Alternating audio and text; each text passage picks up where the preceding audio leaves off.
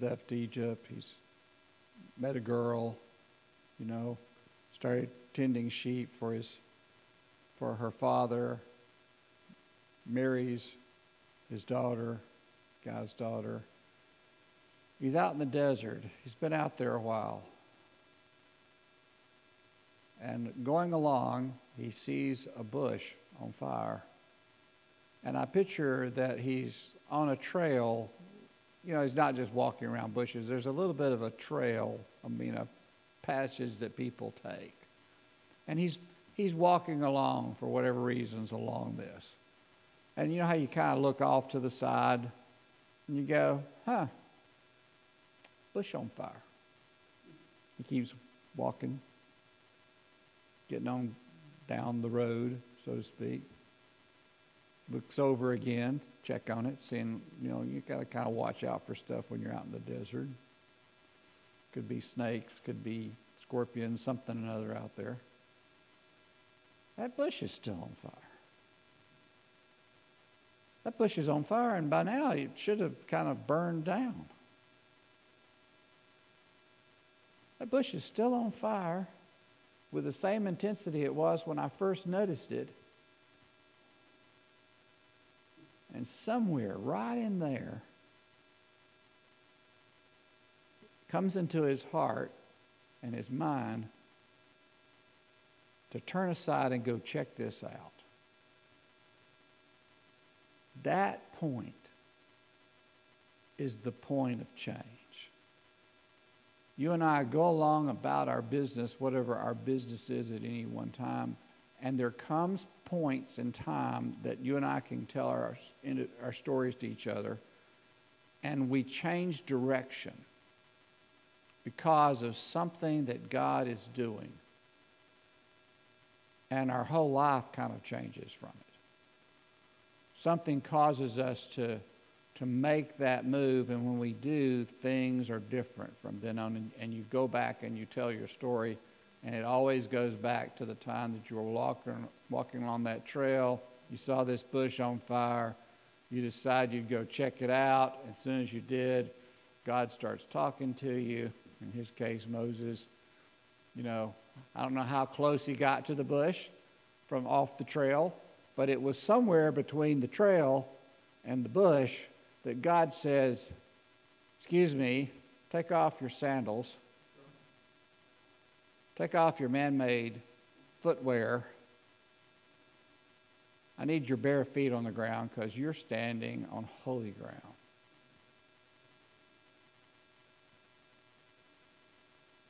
You're on holy ground.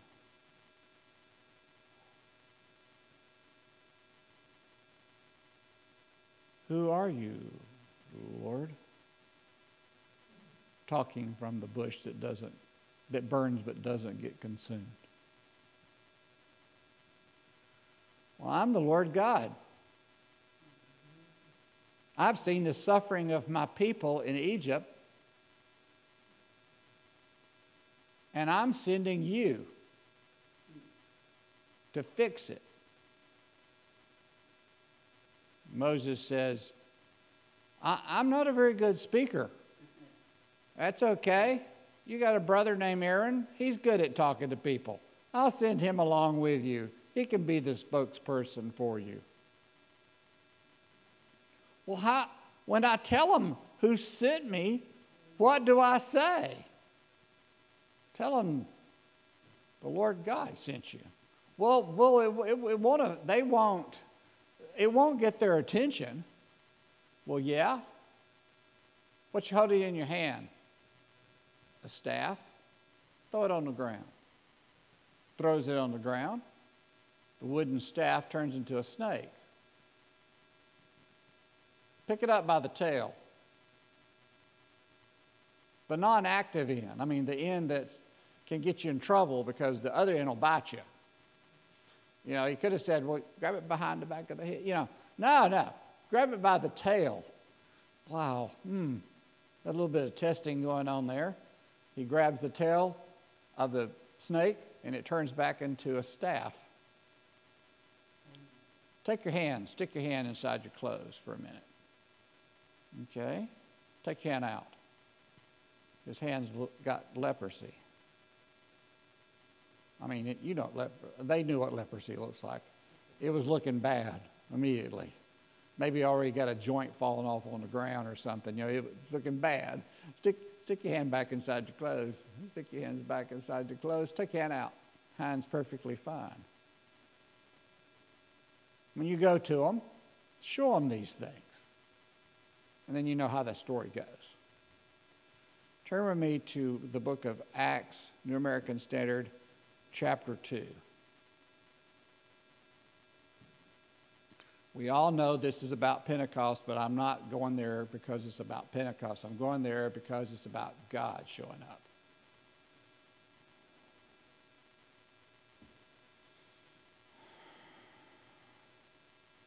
Maybe Acts chapter 2, verse 4. You know, we, we just had the Pentecost experience. They're all in the upper room. Suddenly, wind starts blowing in the room. They see flame, individual flames in the air, or maybe giant, maybe it's one big, fl- I don't know. I don't know how God put on a really good show. You know, was it a giant flaming thing overhead and then it broke off into little flames and came into the, down on the head of each one of them and then went into them? I, it was a show. It was a spectacular thing chapter 2, verse 4 And they were all filled with the Holy Spirit. They began to, be, to speak with other tongues as the Spirit had given them utterance. And then note in verse 5 and there were Jews living in Jerusalem because they'd come to town for, this, uh, uh, for Pentecost, and uh, devout men from every nation under heaven. And when this sound occurred, the crowd came together and they were bewildered. You would be, right? Just like one man out in the desert with a burning bush talking to you, there was a bunch of people bewildered, filling the streets out there, heard all the sounds, showed up with this commotion. They were amazed, saying, verse 7 aren't these all like who these people are speaking aren't they galileans we can tell by their accent they're from galilee. They're dressed like that. They had the you know kind of manners. You got all these different people from what like 17 18 a lot of different places. And they hear people. Verse 11 they hear them in their own tongue speaking of the mighty deeds of god. Now they know they're from galilee. They don't know they don't get around much you, don't, you might expect one or two of them that could speak a little something else, but most of them all talk with that accent of a Galilean accent where that's from. You know, I mean, they, they, they knew that.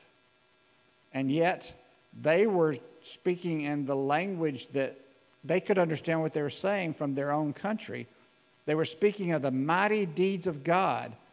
Verse 12, and they were all continued in amazement they were perplexed by this, saying to one another, What does this mean? What does this mean?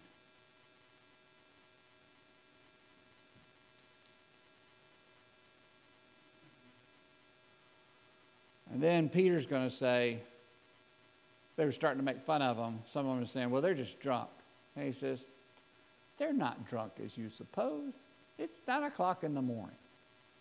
But this is what was spoken of by the prophet Joel, verse 16. it shall be in the last days, God says, and I'll pour forth of my spirit on all mankind. Your sons and your daughters shall prophesy. Your young men shall see visions. Your old men shall dream dreams, even on my bond slaves, both men and women. I will in those days pour forth of my spirit. spirit.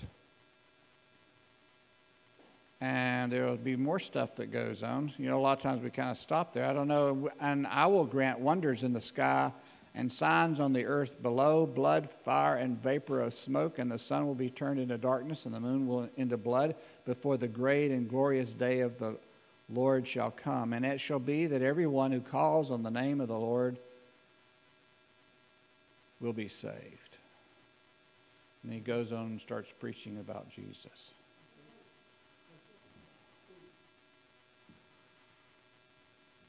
A man attested to you by God with miracles and wonders and signs which God performed through him in your midst. Just as you yourselves know, this man delivered over by the predetermined plan and foreknowledge of God, you nailed to a cross by the hands of godless men and put him to death but God raised him up again, putting an end to the agony of death since it was impossible for him to be held in his power. And then he quotes King David.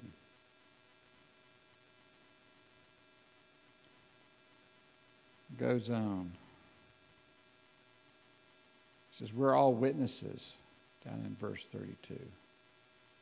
Therefore, God, in verse 33, therefore, having been exalted the right hand of God, and having received from the Father the promise of the Holy Spirit, he has poured forth that which you both see and hear. For it was not David who ascended into heaven, but he himself. The Lord said to my Lord, God the Father saying to Jesus, Sit at my right hand until I make your enemies a footstool for your feet. He's still in that same spot right this moment. God the Father is going on with his plans. Jesus is sitting in the seat of honor. God is carrying out stuff until he, however that they do that in front of heaven. I don't know, you and I might not be there to see them do this, but the Father's going to say to him, it's time. Go get them. The return of the king.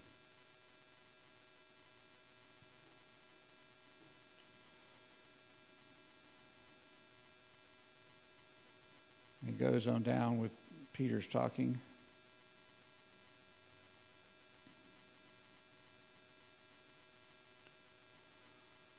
Well, verse 36 Therefore, let all the house of Israel know for certain that God has made him both Lord and Messiah. Christ in the Greek, Messiah in the Jewish. This Jesus, this Yeshua, whom you crucified. Verse 37 Now, when they heard this, they were pierced to the heart and said to Peter and to the rest of the apostles, Brethren, what shall we do? And Peter said to them, Repent, turn each of you be baptized in the name of Jesus Christ for the forgiveness of your sins, and you will receive the gift of the Holy Spirit. For the promise is for you, your children, and all who are far off, as many as the Lord our God will call to himself. And, when, and with many other words, he solemnly testified and kept on exhorting them, saying, Be saved or escape from this perverse generation. They had problems in their time too. And you know, 3,000 were added right then.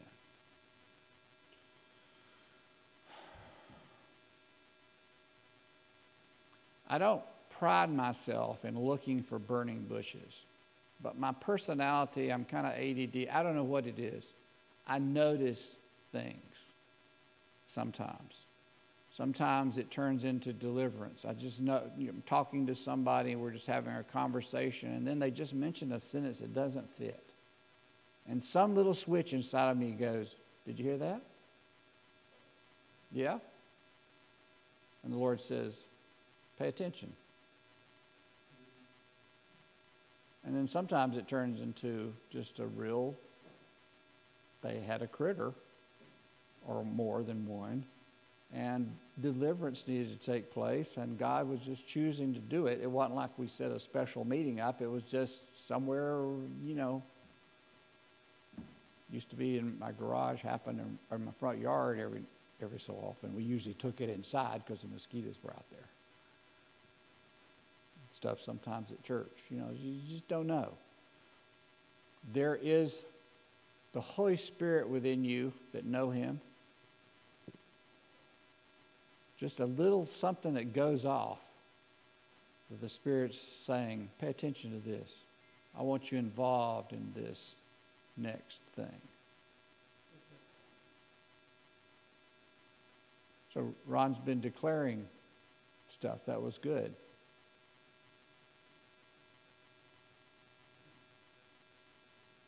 So let me tell you a couple of things. And then maybe together we can figure out what's next. Or at least we're looking. We've kind of been on a, just see us as being on a trail, and there's a, something's happened and we've noticed it. So, on my wife, as you know, does biblical counseling next door in her office that she took away from me. Well, she just says, You're always a nomad moving around the building. I could use this space. Can I just have this space for my office? Bill, I guess so. she now has that over there. So one of her one of her clients who knows me loosely a little bit knows a little bit about the church, but is not really involved directly with the church, has a dream. This dream was on March 25th. So in the dream, she sends it me a copy of it, or tells my wife, and then tells me, and I said, Would you send me a copy of that? She wrote it all out. But some of it is her parts of stuff that's going on with her too. But the, but the essence of it was that an outpouring was taking place in these buildings. And the space was larger than the spaces that we have now in these two buildings. And people were coming and going. Spirit was moving mightily, she said. People from all walks of life were coming. There was kind of a regular back and forth coming through the front door. She, God felt like she felt like that her job was to kind of help administrate stuff. So she'd set up a table out there in the hall to kind of help things move along. Okay. Interesting.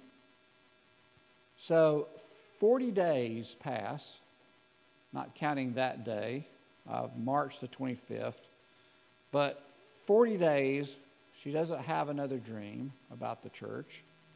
And on May the 5th, she has a second dream.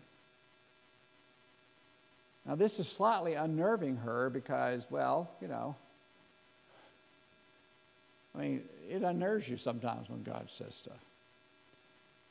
This time, uh, I was teaching up front in the building. There's a crowd of people coming, a crowd of people standing outside, and anointing again is greatly in the room with people in the room, plus this coming and going, this trafficking of of people, a traffic of people coming. So this one was on May the 5th. Teaching and ministry.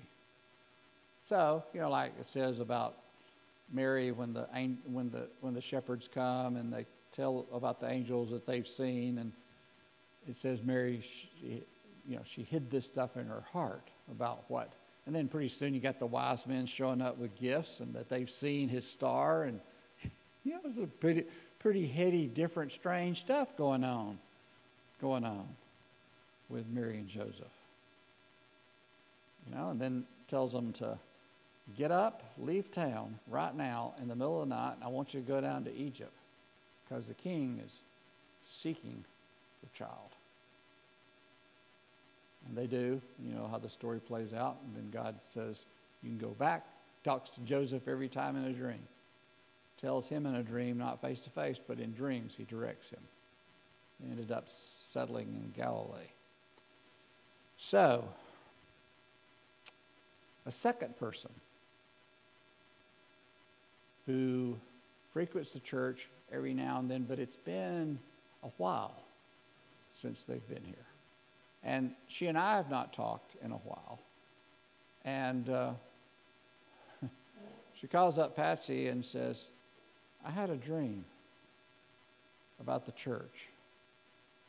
So she gives, we, we make a back and forth text about what time she's going to call me. And so she calls me, and I've got a notepad. Now, on this one, it's a more cryptic kind of talk going on. We're, we're talking about all different things and then pieces of the dream. is not just sentences of the dream. She had a dream on August the 2nd.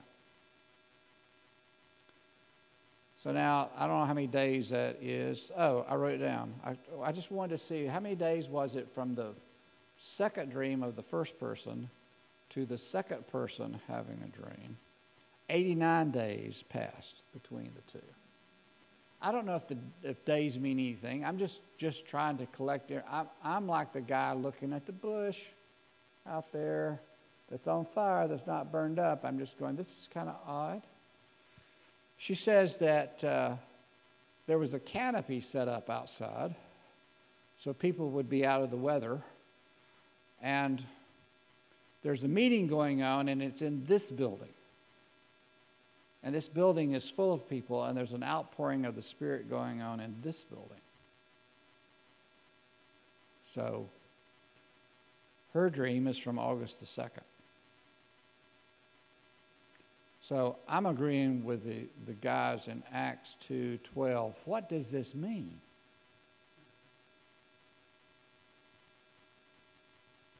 How do we what do we do? Got two witnesses. The first one's had two dreams 40 days apart. But all three of these dreams have the same theme going on in it.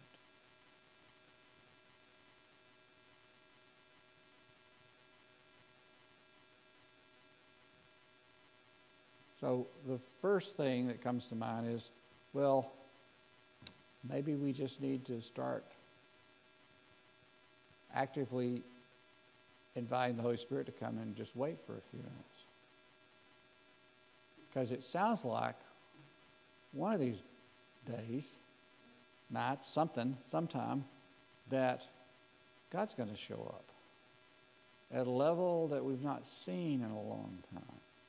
Maybe never at a level like this.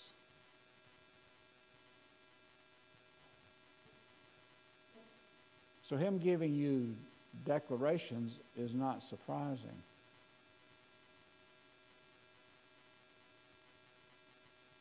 There's a bush on fire and it's not burned up.